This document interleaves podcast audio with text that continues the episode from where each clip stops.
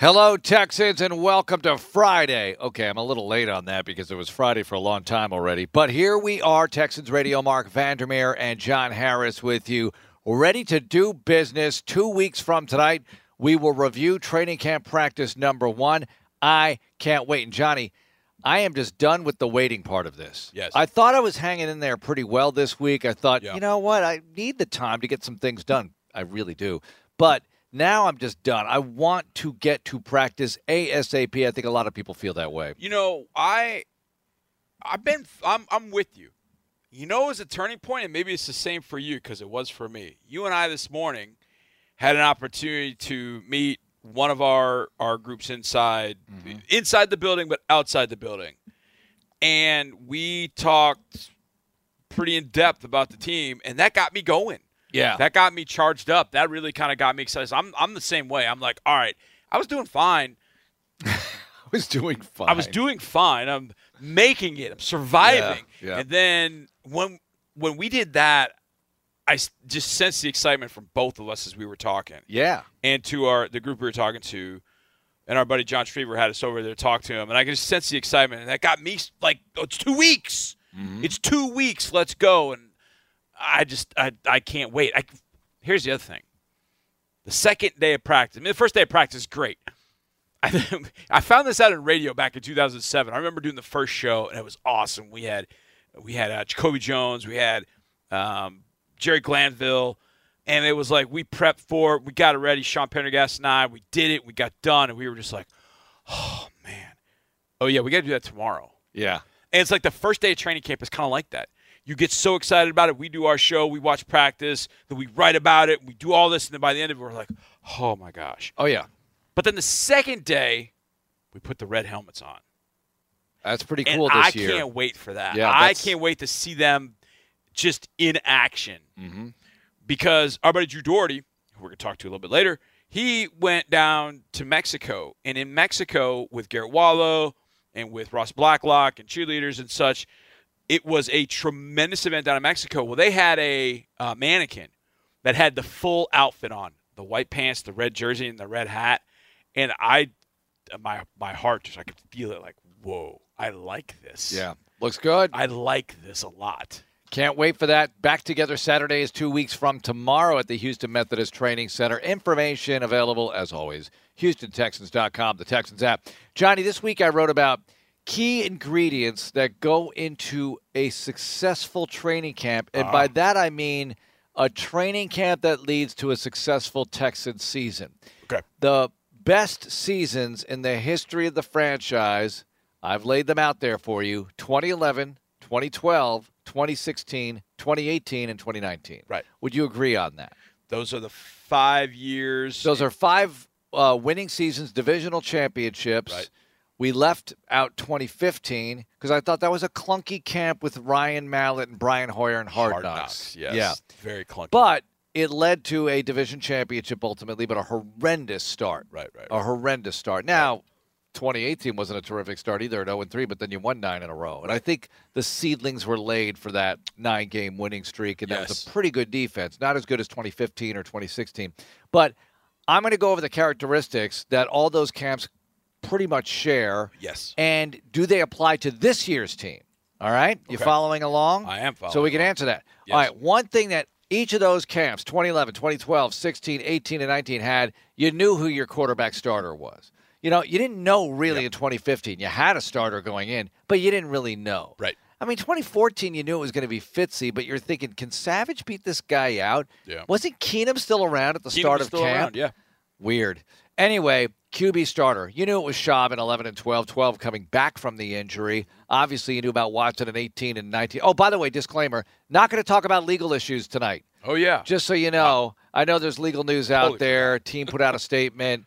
I'm not getting into that because why? You know, I mean, believe me, I could talk for hours about it, but we're not going to do that here. It's just not the thing we do in this particular program. So just so you know, we know about it, not going there, talking ball, right? Done and done. Okay.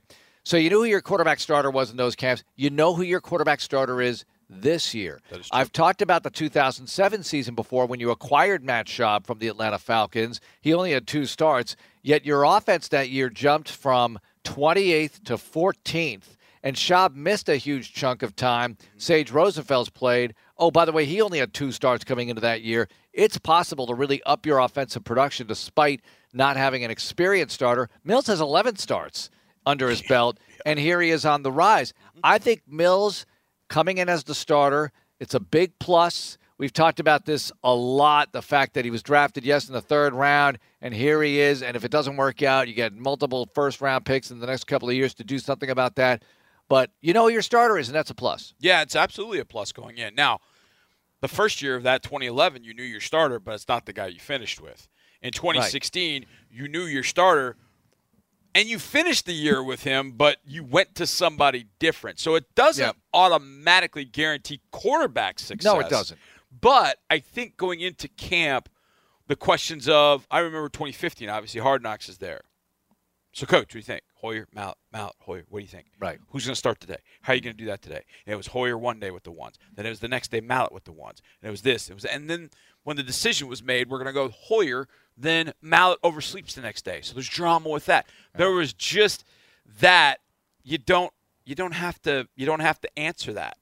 It's Davis, and I and look, I don't expect Davis to go and have a a horrible camp, but I would think even if he has a horrible camp, that he'll still be the guy at least to start the season. But going in, Lovie doesn't have to answer those questions. It can be, how is Davis today, as opposed to, hey, Hoyer Mallett, who's going to yeah. be your guy? You, you don't or every to. time that's a good thing. Every time if Mills throws a pick, you get right. questions about oh, is the other guy going to take over? Look, the only way Kyle Allen starts for this team is injury, or he is so unbelievably better in right. camp, it's impossible to ignore.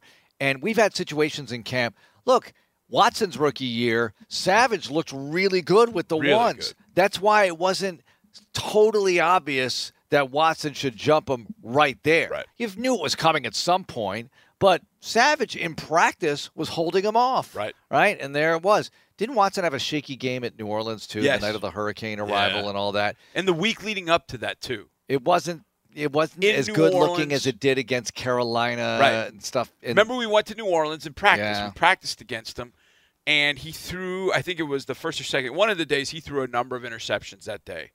And I remember walking over to you and we had we had talked to OB at some point, and he had said to us, "Look, we want to we want to start Deshaun in one of these preseason games," but he couldn't find the right he couldn't find the right opening to do it because when he was going to, Deshaun had just miserable time against New Orleans. I don't the preseason game, you know, the night of Katrina, uh, the night of uh, Harvey. I, I don't. I mean, I that was a weird game. I don't remember anything from that game. That was a weird game. There's, you knew it was going on back home. We're doing a game. There's so many different, you know, like uh, Zak Keefer's got that uh, narrative podcast about, about Andrew, Andrew Luck, Luck yeah. which by the way is very very good. We could probably do one on that night because there oh, were yeah. so many freaky wild things that happened that week. What was going on here? The week we had been gone up at the Greenbrier. I it was just it was a mess. I remember going back on the field in the second half, talking to our at the time head trainer Geoff Kaplan, and I just saw this look on his face. I said, "Cap, is everybody okay?" And he said, "I think so. They just had to take my family out by boat." And I was like, "Oh my god!" And it was like, and you're that's when it hit. That's when it hit. And then the third quarter, my wife texted me a picture from our closet because there had been tornado warnings. It was, anyways. Point being, there was there, the clarity to me that year was it was savage. I know the national people didn't see that, but we saw every practice. We saw the guy that should have started the year. We all knew Deshaun was eventually going to be the guy, and we knew that Deshaun was probably going to show up when the lights shine the brightest. But that was Tom Savage out of right. that camp, whether people wanted to believe it or not. I think it changes camp when you don't know who your starter is. I, absolutely. Who's the guy going to be? So you know it's going to be that's yes. good. All right, continuing with characteristics of a good camp going into a productive season and some of the more productive seasons in the history of this franchise. It's obvious to say, I'm going to put it out there anyway, health. And I think that the technology is better than ever. I'll point this out, which I have before. Lovie Smith and Gary Kubiak have scheduled the earliest training camp practices for this franchise, and they happen to be the two coaches in franchise history who hail from Texas. Right. Interesting. They played high school ball here. They know what it's like. Practice early, then get out of the heat, the extreme heat, and go on with the rest of your day. So he's going to do that. I mentioned the technology, the tracking stuff. Now, even for the rookies, not all players necessarily have to go through a full camp to be productive. Brian Cushing missed his first camp with an injury. Right. I mean, he just wasn't available. Right. And then all of a sudden, not all of a sudden, actually, you know, the first few games, fine. But it wasn't until I think it was Cincinnati up there. Boy, Cincinnati comes up so often in I Texans history that Cushing had a really good game and started to take off. And he was defensive rookie of the year, missing training camp. It's Yeah. possible, but you I want thought he help. was good against the Jets, the opener. Was I- he? Yeah, I remember Made get, I mean, plays. it's the thing about that Jets game in 09, of course, Mark Sanchez playing as a rookie. It the Jets, it was such a downer. You're coming off 2008 where it, you closed the year pretty well. You get to 2009, there's excitement. It's the Jets. Like, oh, I'll go to the Jets. I got Rex Ryan, Mark Sanchez, like whatever. I don't think people really paid attention to how good Cushing actually was that day because they were mired in their own muck of we just got beat by the Jets and got our you know what beat. Cushing was good from that point. I remember thinking, okay, they got the right guy. They got the right guy. He missed all training camp, but look at this guy. Uh, Suds and I were talking about Cushing. It- man, it- if there's a what if that could go back and change, and there's a lot, there's a lot of them that you would consider. That one, fully healthy Cushing. yeah, all throughout his career. I, I think It'd it be amazing. It changes a lot of things. But you're right. He got hurt, but didn't he get hurt during training camp? I think so. I think he was, but he missed camp. I think he missed, He missed all the the- preseason yeah, he missed all the preseason games. So it was a, it was an unhealthy camp for him, Right, but a good right. season, obviously. Anyway, uh, next one, added talent. All right, so 2011, they add a lot. They had Yeah. Watt and Reed to the draft, and they have good rookie seasons. You have Right. Jonathan Joseph, Danieal Manning. We go on and on. Uh, when you look at 2012, all right, they didn't add much, but they added Whitney, okay, rotational player at the time as a rookie, and they're able to get Matt Schaub back. That's a big plus, but that was a veteran team. Yep. 16, I know people are going to say it, but adding Brock at least said this is our quarterback, Right. Right? Yeah. And even though he didn't look that great in camp, and Savage actually looked better, but at least you thought, all right, Brock will get there. He went five and two as a starter in Denver. It's got to happen at some Yeah. point, right? But you added Lamar Miller and who else am I Jeff missing? Allen. Ooh, Jeff Allen along the offensive, Offensive line, line. because they were the eighth best rushing team Yep. that year. Yep. I know it's hard to believe, but they were. So they added some talent. 18, you had Honey Badger. You have some other acquisitions as well, and you're able to. you know, Justin Reid is drafted. it's the second Yeah. best record ever. You're 11 and five. Reid was a big contributor. Had that coast to coast pick six in Washington. You have a bunch of uh, contributions. Added talent this year. What have you done? You've added the rookie class, which could be really interesting, and you have these sneaky hot acquisitions like Steven Nelson, like Rasheem Green. These guys could turn out to be something as well. You added five of them in the secondary. Uh, HoustonTexans.com. You can see my position breakdown. It's my final one Nice. of the year uh, on the secondary. And the secondary, and it we should have seen it coming, but yet when Lovie Smith said it, I've said this a million times. Do you believe anything a coach says in April? It's lying season. They lie all the time, especially as it pertains to the draft. What it's just the way they do it. But Lovie had been so honest about everything and had been so upfront. He had been so positive about anything. And then when he was asked about the secondary, he's like, it wasn't good enough at all. The secondary essentially didn't allow us as a defense to get where we needed to go. Hmm, does that mean they're going to take a pick of three? What are they going to So you knew they were going to address the secondary, you thought, but didn't know it was going to happen as early as three. So you had two top 37 draft picks. You signed five free agents in the secondary. And then you also signed two undrafted rookie free agents. So you have significantly four and five makes nine. I don't know how many they're going to keep in the secondary. and I don't know how many of those guys are going to end up sticking, but you're going to have a revamped secondary, no doubt. No doubt. Put that one together with health because if anything, the last couple of years, they've struggled with that secondary being healthy, especially starting early in camp. So hopefully they can get that health and keep that health all the way through camp. So they're not they're not doing something. Well, you know what? We're going to move this guy over here, like Eric Murray in 2020.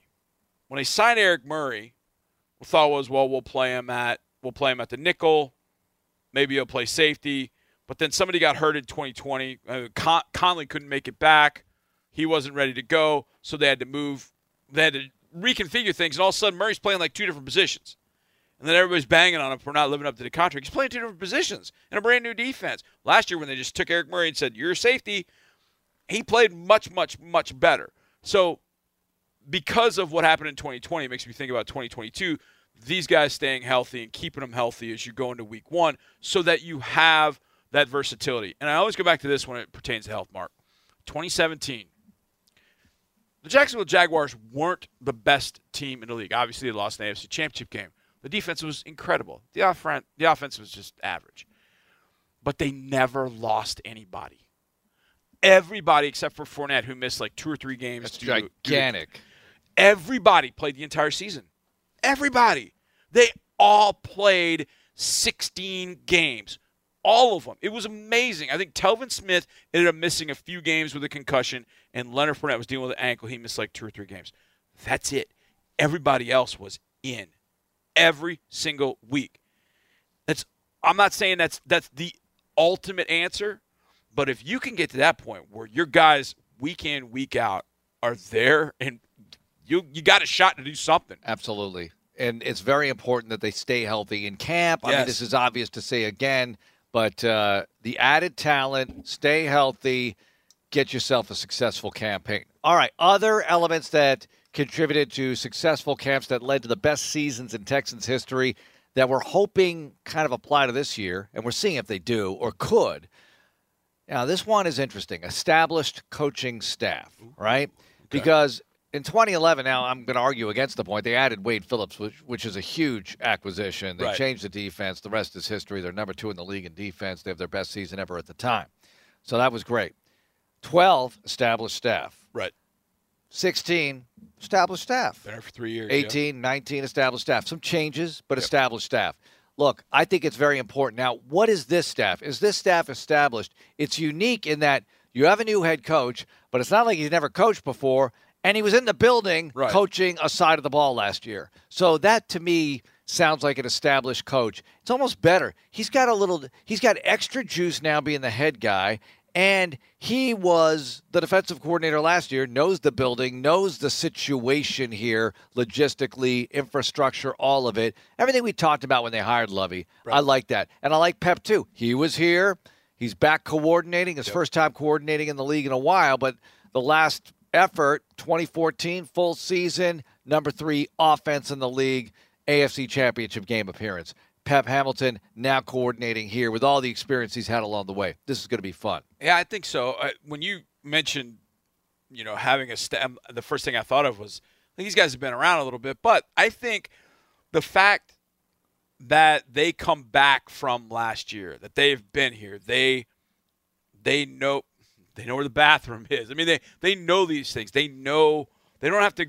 It's not a lot in some sense once you kind of get your feet underneath you, but it does take an effort to understand different personalities, understand different egos. Well, you've been in the room as Lovie Smith. You've been in the room. You've seen the warts on this defense. You know where you know where they are. So you try to attack them with Nick Caserio in the draft and with free agency. But you know when you walk in, you know Maliek Collins' personality. You know how to get the most out of him. You saw Roy last year as a rookie. You know he's going to grow, but you know him. You're not sitting there going, "Oh, who's this 91 guy?" Just all you've done is seen him on film coming in new. And it is something in the NFL that, you know, look, coaches move around. It's no secret. Yep. But if you can establish that continuity, that's worth something to a growing organization and a growing team. And let's be brutally honest, that's where this team that's where this team is. But because they have those things, it kind of advances them a little bit further. Um, and so, like like you said, some of those other things hit having an established quarterback going into camp. Hopefully, no drama in camp. I mean, just think of the drama. I don't even I don't even want to think about it. But yeah, don't think about it. it, it's just hard. But when you have that lurking, it just takes something away. You can ignore it for so long, but it's still there. Well, you're asked about it. Right. Every well, single it, day. It, it's plays just, it plays into the last item on this list. okay. Relative harmony. Nothing can ever be completely harmonious in the NFL. It's the NFL. Adversity strikes at Right. every corner. You have injuries, you have other issues, whatever. Correct. But now you have relative harmony for the first time in a long time. Think about this. 2019 even look, you were coming off that 2018 playoff debacle. Uh, we were eager to see what they could do. Look at how they handled things Labor Day weekend, right? And the preseason wasn't exactly a ball of joy in 2019. What about that last, that fourth game at Dallas? Was that the third or the fourth game when Lamar got oh, hurt? Oh, third? That was the third game. That was the third game. Oh. Ouch. That one hurt a lot. That was a massive blowout. And it was kind of poo pooed at the time. And look, I know they ended up having a good season, but they had to do a lot to get what they got on Labor Day weekend. Yeah. Lost to the Saints. You know, they end up having a good campaign. I like the harmony in this camp so far heading in. Yes. This staff, everything you mentioned, having the Watson thing behind you. Today's news helps too. Right you know, you might answer a question about it, but it's only going to be no comment, move on, right? right? And you're talking football. That is a beautiful thing for this organization right now. Do you remember? You talk about weird nights. 2017 at New Orleans, night of Hurricane Harvey is is weird for a lot, a lot of reasons. That Dallas game, Week Three, might have been the worst game I've ever seen the Texans play ever, ever. Full 60 minutes. And I know it's preseason. I get Worse that. than Arizona preseason was, opener 2014? Ooh, that was pretty bad. It was bad. But do you remember what happened late in the third quarter? Andrew Luck game? retiring. And it's funny because you mentioned the podcast, yep. and here you go. That's Andrew Luck retiring. Absolutely humongous news that we got that night during that blowout loss in Big D. All right, so those are some camp characteristics. We don't know where it's going. I can tell you this they're getting better, they're on the way up, they're definitely progressing. You got to see where it takes you, got to stay healthy in camp, have to see Mills improve. And along with that, obviously, running game improvement. I think that actually comes first because everything's going to get better with that. And we'll see what dividends the work they've done in the offseason acquisition department pays once they get into camp coming up in two weeks at the Houston Methodist Training Center. Coming up next, let's visit with our buddy Drew Dougherty, who did the Mexico thing. I think they still have a contingent down there, but Drew came back and he's going to share with us some of the reaction of the fans, players that were down there, Ross Blacklock, Garret Wallow, how the fans responded to them, and also more peeks into training camp coming up in a couple of weeks here on Texans Radio. Great to have you listening. Friday night fun football festivities. Marc Vandermeer, John Harris with you. Joined now by our buddy Drew Dougherty who is back from Mexico. He's back. I think there's still a contingent down there, Drew. Big trip to Mexico, as that is a marketing area for the Houston Texans, a few other NFL teams as well. But we know we have a lot of fans south of the border. We're going to talk some other things as well. But first of all, how was the trip? How did you like it? What did you see, Drew? It's awesome. I've been lucky enough to go three times now with the team. One of them was with uh, the, the the club when the Texans played the Raiders on Monday Night Football back in 16 that was a, a November trip. But before that, in June, I'd gone with Whitney Mercilus and uh, I think a couple cheerleaders and Toro and a contingent, and we saw a lot of fun stuff. And you just it's it's eye opening. And I say it. Garret Wallow, who was on the trip, he said it.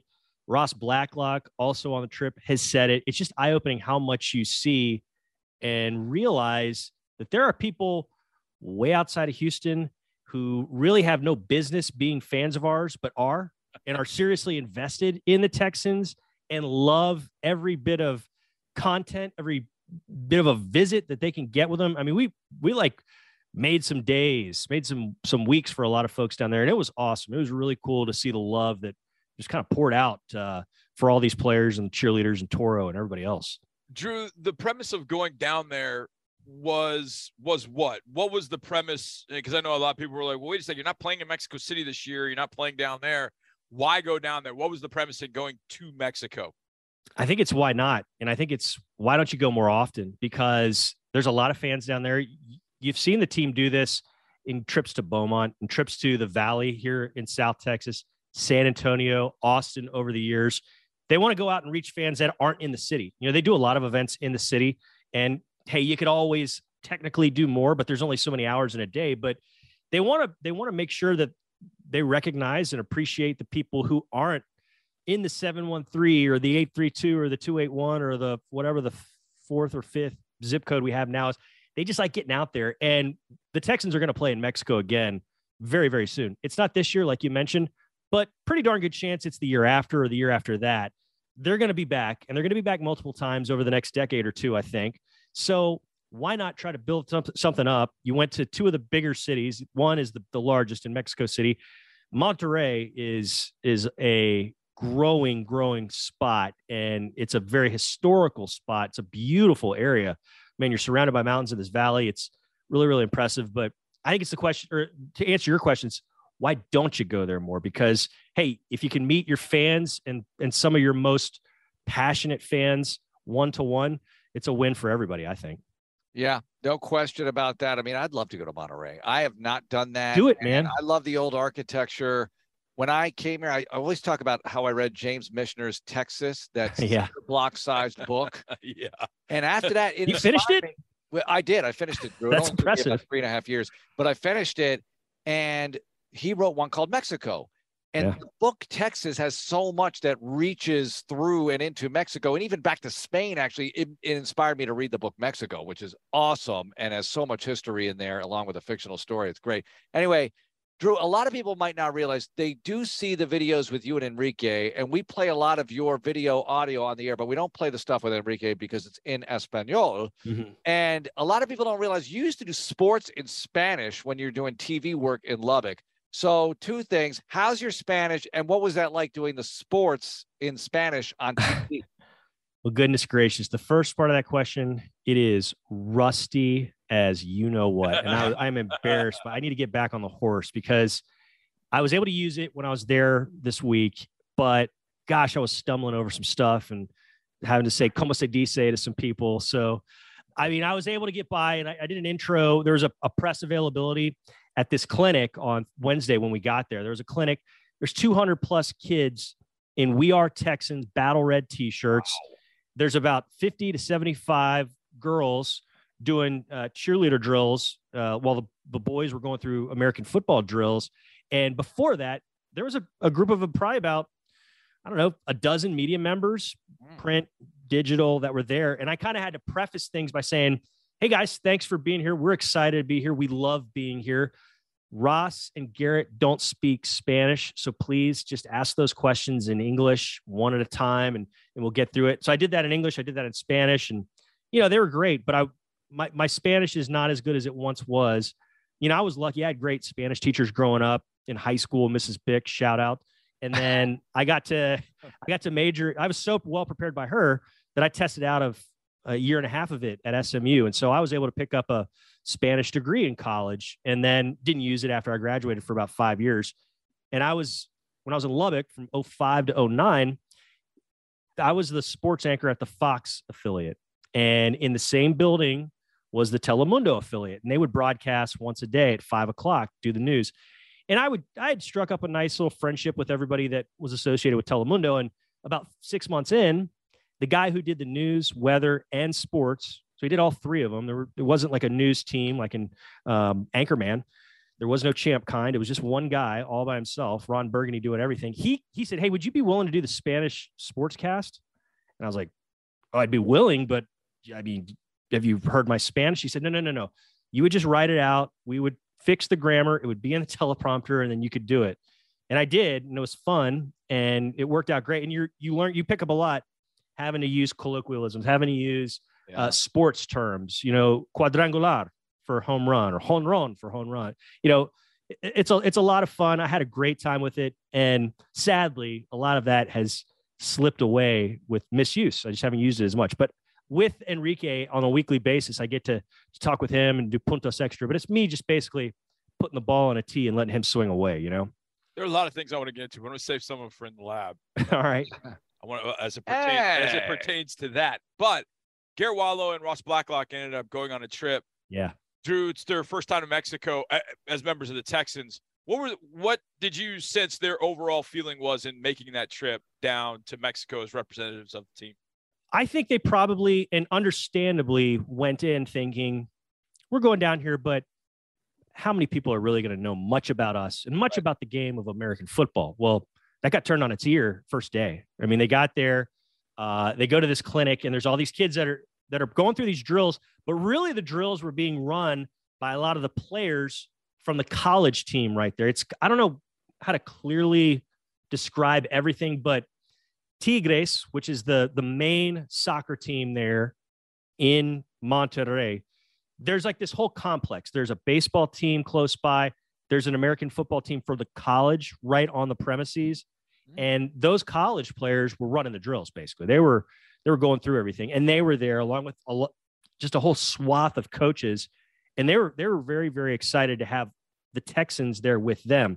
So I think the guys saw that and that I, I say it again, that was eye opening. And you know, there was a guy who I was standing back watching the signings and the photographs happen after the clinic was over, just kind of waiting. And they had Slim Thug's, Houston playing on a loop. I mean, it, it finished and then they had the Fox intro start back up and then it started back Houston, Texas. So uh, they had that playing on a loop. But there's a guy that came up to me probably in his 50s and he kind of pointed at me. He's like, people don't understand. American football has been played in the, in the, uh, the country of Mexico for over 100 years. We love football. And it's, Wow. I didn't know that. I mean, I knew there was always people playing it, but I didn't know to this degree. I mean, these guys that were playing it were saying, "Yeah, we used to play soccer, but we switched over to this in high school." So there's a there's a pretty sizable chunk of the population that's actually playing American football. Now, it's not more than you know that's, that's playing soccer, but you know, it, it's a big, big country, and a lot of them. There's a portion of it that are playing our game. All right, Drew, a couple of questions on the way out regarding training camp. Two weeks from tonight, we will be reviewing our first training camp practice that we all saw together. So we're super fired up about that. Last night, Johnny and I had to predict, and it's a crazy prediction. Uh-huh. gonna- once they get into 11 on 11 contact drills, who's Hmm. going to catch the first touchdown pass in that situation? And you can't pick one of the guys we have already. Johnny took Brevin, right? I you took take Brevin Jordan. I took Brevin Jordan. Okay, I took Pharaoh Brown. All right. Okay. Who are you going to take? Well, I'll be Clinton Contrarian, and I'll go with either Marlon Mack or Dameon Pierce. I think they'll swing one out of the backfield and hit one of those guys because, you know, everybody knows Brandin Cooks, he's going to get his in the season. He's going to get targeted.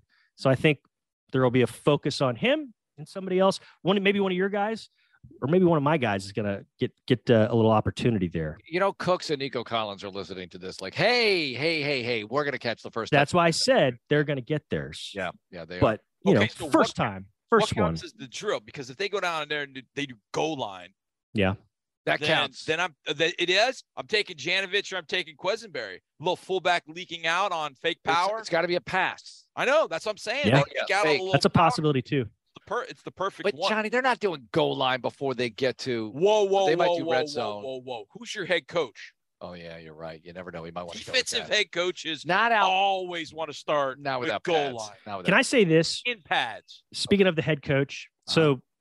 The the players they did two press conference, two formal press conferences, one in Mexico City, one in Monterrey. They did two other press gatherings, sort of at the events, you know, in Monterrey as well as you know a handful in Mexico City. So they they, they met with the Mexican press quite a bit. Every single time they were asked two main things: What do you think of the new Battle Red helmets?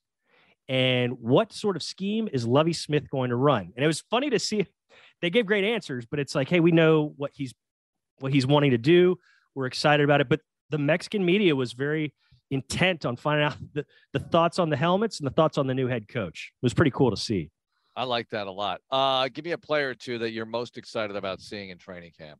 Pierce is one of them. I, I'm definitely excited to see him. Just just after he was picked when he met with the media, he's he's a real kind of seems like a bright shining star off the Mhm. field. And then you watch what he did on the field at me at, at Florida. You know, he's pounding the rock. He's a great blocker. He's good catching the ball out of out of the backfield too. So I can't wait to see him. He's he's somebody that's got me excited. And then I'm probably going with the chalk here, but Jalen Pitre, goodness gracious. I mean, everything we saw, and then even more importantly, the stuff we heard about on the days that we weren't out there in May and in June. He made some plays, and I'm hoping to see that continue in August, September, October, November, December, and January. All right, Drew. I wrote my daily brew today, kind of along the same lines. I'm going to Mhm. read you a player at each position Okay. that could surprise. All right. You've seen some undrafted free agents, some guys come in that were just off the street signings, and you're like, whoa, wow, this guy popped out of nowhere. You know, the AJ Bouye, Yeah. um, you know, Arian Foster, you know, was kind of that guy. Dylan Cole was definitely that guy in 2017. Now Dylan was a rookie, but AJ had been here, but he still really hadn't established himself. So he kind Right. of big surprise in 2016. So You pick the guy at the position. Quarterback, I picked Kyle Allen. I had to pick one. Running back, Darius Jet Anderson. Wide receiver, Davion Davis. Tight end, rookie Seth Green. O line, Jordan Steckler. D line, Kurt Hinish. Linebacker, Blake Cashman. And then defensive backfield, Kendall Sheffield. You got to pick one of those guys that's going to be the surprise of training camp. Which guy would you pick? Or is there a guy that I missed from one of the position groups? See, when you said surprises, I I kind of instantly went back to a, a guy who's a real veteran and Dorsett, but he's kind of forgotten about at receiver, yep. Phillip Dorsett. But he's probably a little too prominent, I'm guessing, for you, right? That that's what I thought because I wrote about Phillip Dorsett because I think OTAs and mini camps put Dorsett squarely in a number four spot at worst. I think yeah. three spot when Metchie's not ready. I think he's in the four spot at worst. I, I, think he could climb all the way to two, perhaps. I mean, I think there's a chance yeah. of that even. Yeah. yeah. Based on what we saw the the in the limited action last year, and then what, what we saw in the May and May and June, yeah, I could see that. I, I got to go with Dorsett though. Out of that, now that I think about it. Okay, going Phil Dorsett. Stole a lot of good ones there, Johnny. I'm you saying really which did. one of those would you pick and say that guy would be the? Surprise. I'll tell you what, Cashman is as good a pick as a lot of them. Yeah. Uh, because based on what I saw in OT, OTAs, just the way he was lining up and where and, and he could move, it just felt like the coaches kind of like him. Yeah, he can run. He can yeah. run. It is just a matter of staying healthy. That's a no one's talking about guy guy for sure. the training camp. Drew, sure. look forward to uh, getting together next week as we get the final week of no training camp before we get into the first week of camp, which begins two weeks from today at the Houston Methodist Training Center. Thanks a lot, buddy. Good to see you. Coming up, we'll go around the league. It is franchise deal deadline day for the tagged players, among other things happening in the NFL. We'll talk about it here on Texans All Access. Final segment on a fun football festive Friday. Marc Vandermeer and John Harris with you. Two weeks from training camp. I keep saying it because it's so there. You can reach out and touch training camp. And it's going to be hot and beautiful out there at the Houston Methodist Training Center. I heard the guys on the morning program on Sports Radio 610, Payne yeah. and Pendergast, you might be familiar with their work. Yes. They were talking about the Greenbrier, and I have to credit them because they were talking about how great it was for the fans to be there. And you and I are incapable of getting into a conversation with that topic coming up without just talking about the pizza place and all the great fun things we did there. And yeah, it was terrific to watch practice from the high angle view in the end zone seats don't, and don't, even our broadcast you, position. And I'm doing it already. I'm why did you go there? And the weather and us being called out by Texans business personnel. like you guys are talking about the weather way too much. You can't talk about the 78 degrees in the morning or it's 75 or whatever. torture to the Houston listeners that you guys are there like bathing in cool weather. It, it was, was nice. just such a different vibe at the end of practice because we always get interviews and you'd get an interview and I remember one of my first ones I think was with, with DJ Reader and I just looked at him. He looked at me. He goes, "Dude, this isn't about survival. This yeah. is about actually getting stuff oh, done. Oh, yeah, talking, part of practice. Talking to the players after practice at the Greenbrier, oh. I was like, uh-huh. "Hey, what's up? How you doing?" Yeah, yeah it, was, was just normal. Here, it's just okay. All right.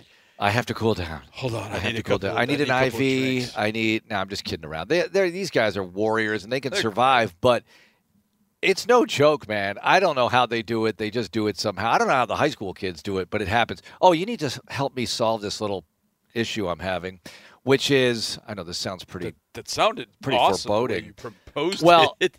it's it's not that big an issue, but yeah. You know, at the Greenbrier, I had my bicycle. Right, I borrowed a bike yeah, yeah, from the statistician on the Mountaineer radio broadcast team. He works with Tony Caridi. Right.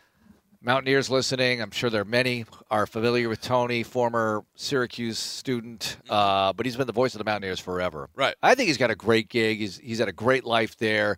You know, you right. carve out your niche. It's kind of like what I wanted Bill Roth to do at Virginia Tech, the voice of the Hokies. He took the UCLA job, but then he kind of, I don't know, it didn't work out or whatever. Then he came back to be a professor at Virginia Tech. Now he's back in the booth, which is awesome for yeah. him. I mean, these guys are legends. They got to be there. You know, I love right. that stuff. Anyway, I bought a bicycle from one of the crew members yeah. uh, who happened to live in the area, and it was awesome, right? Yeah. And here at, at Texans practice, camp last year, OTAs, you notice, and I know you have, that Pep Hamilton bikes over there from here. Mm-hmm. It's not that far, but it's kind of fun to zoom over there on a bike. Yeah. And who else has? Danny Barrett has a bicycle. Yeah. as well. The running backs coach. Yeah, Coach Barrett had been on a on a uh, golf cart because he was dealing with a knee problem. yeah knee issues. I bet he's back on the bike though by camp. I bet he is. So So what are you thinking? should I bring my bike? Should I do it? Is that too much? Can I be so presumptuous that I have bicycle status as well? It's not a status thing per se, but I think Yeah. it does send a little bit of a message like, hey, I'm on a bike, just like the coaches. I could park it in here in the Go Hyundai for Texans radio studio. No one, you know, it's not going to be out there in their bike exclusive well, coach here's, parking here's area. part of the issue. Hmm? When you'll be walking out there is when a lot of the personnel and a lot of the players and all that will be going out there. So Ooh, in years past, you could have gotten away with it because you would have been going out before everybody else, yeah. And then they wouldn't have seen it as much. It wouldn't have been as prevalent. But now you're going to be zooming right through them. Well, we go on at eight for Right. our shows. Right. They're practicing at eight, which means they'll be out there at seven fifteen. And you know me, for an eight o'clock show, I show up Yeah, at you don't have seven fifty, eight thirty. Yeah, you don't have to remember. Uh, We're good. and I'm like, all right, you got this, this, this. Let's go. Boom.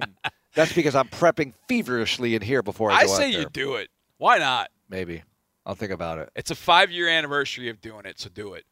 Oh, It's like an anniversary. Oh, I see. Yeah. I like the way you think. It's a five year anniversary. I'm re- I'm celebrating five years of being away from the Greenbrier by bringing the bike back. Johnny, following players did not get a deal done. Their franchise tagged. Jessie Bates, safety for the Bengals, says he's not going to camp. Who do the Texans face on this list? Cowboys tight end Dalton Schultz.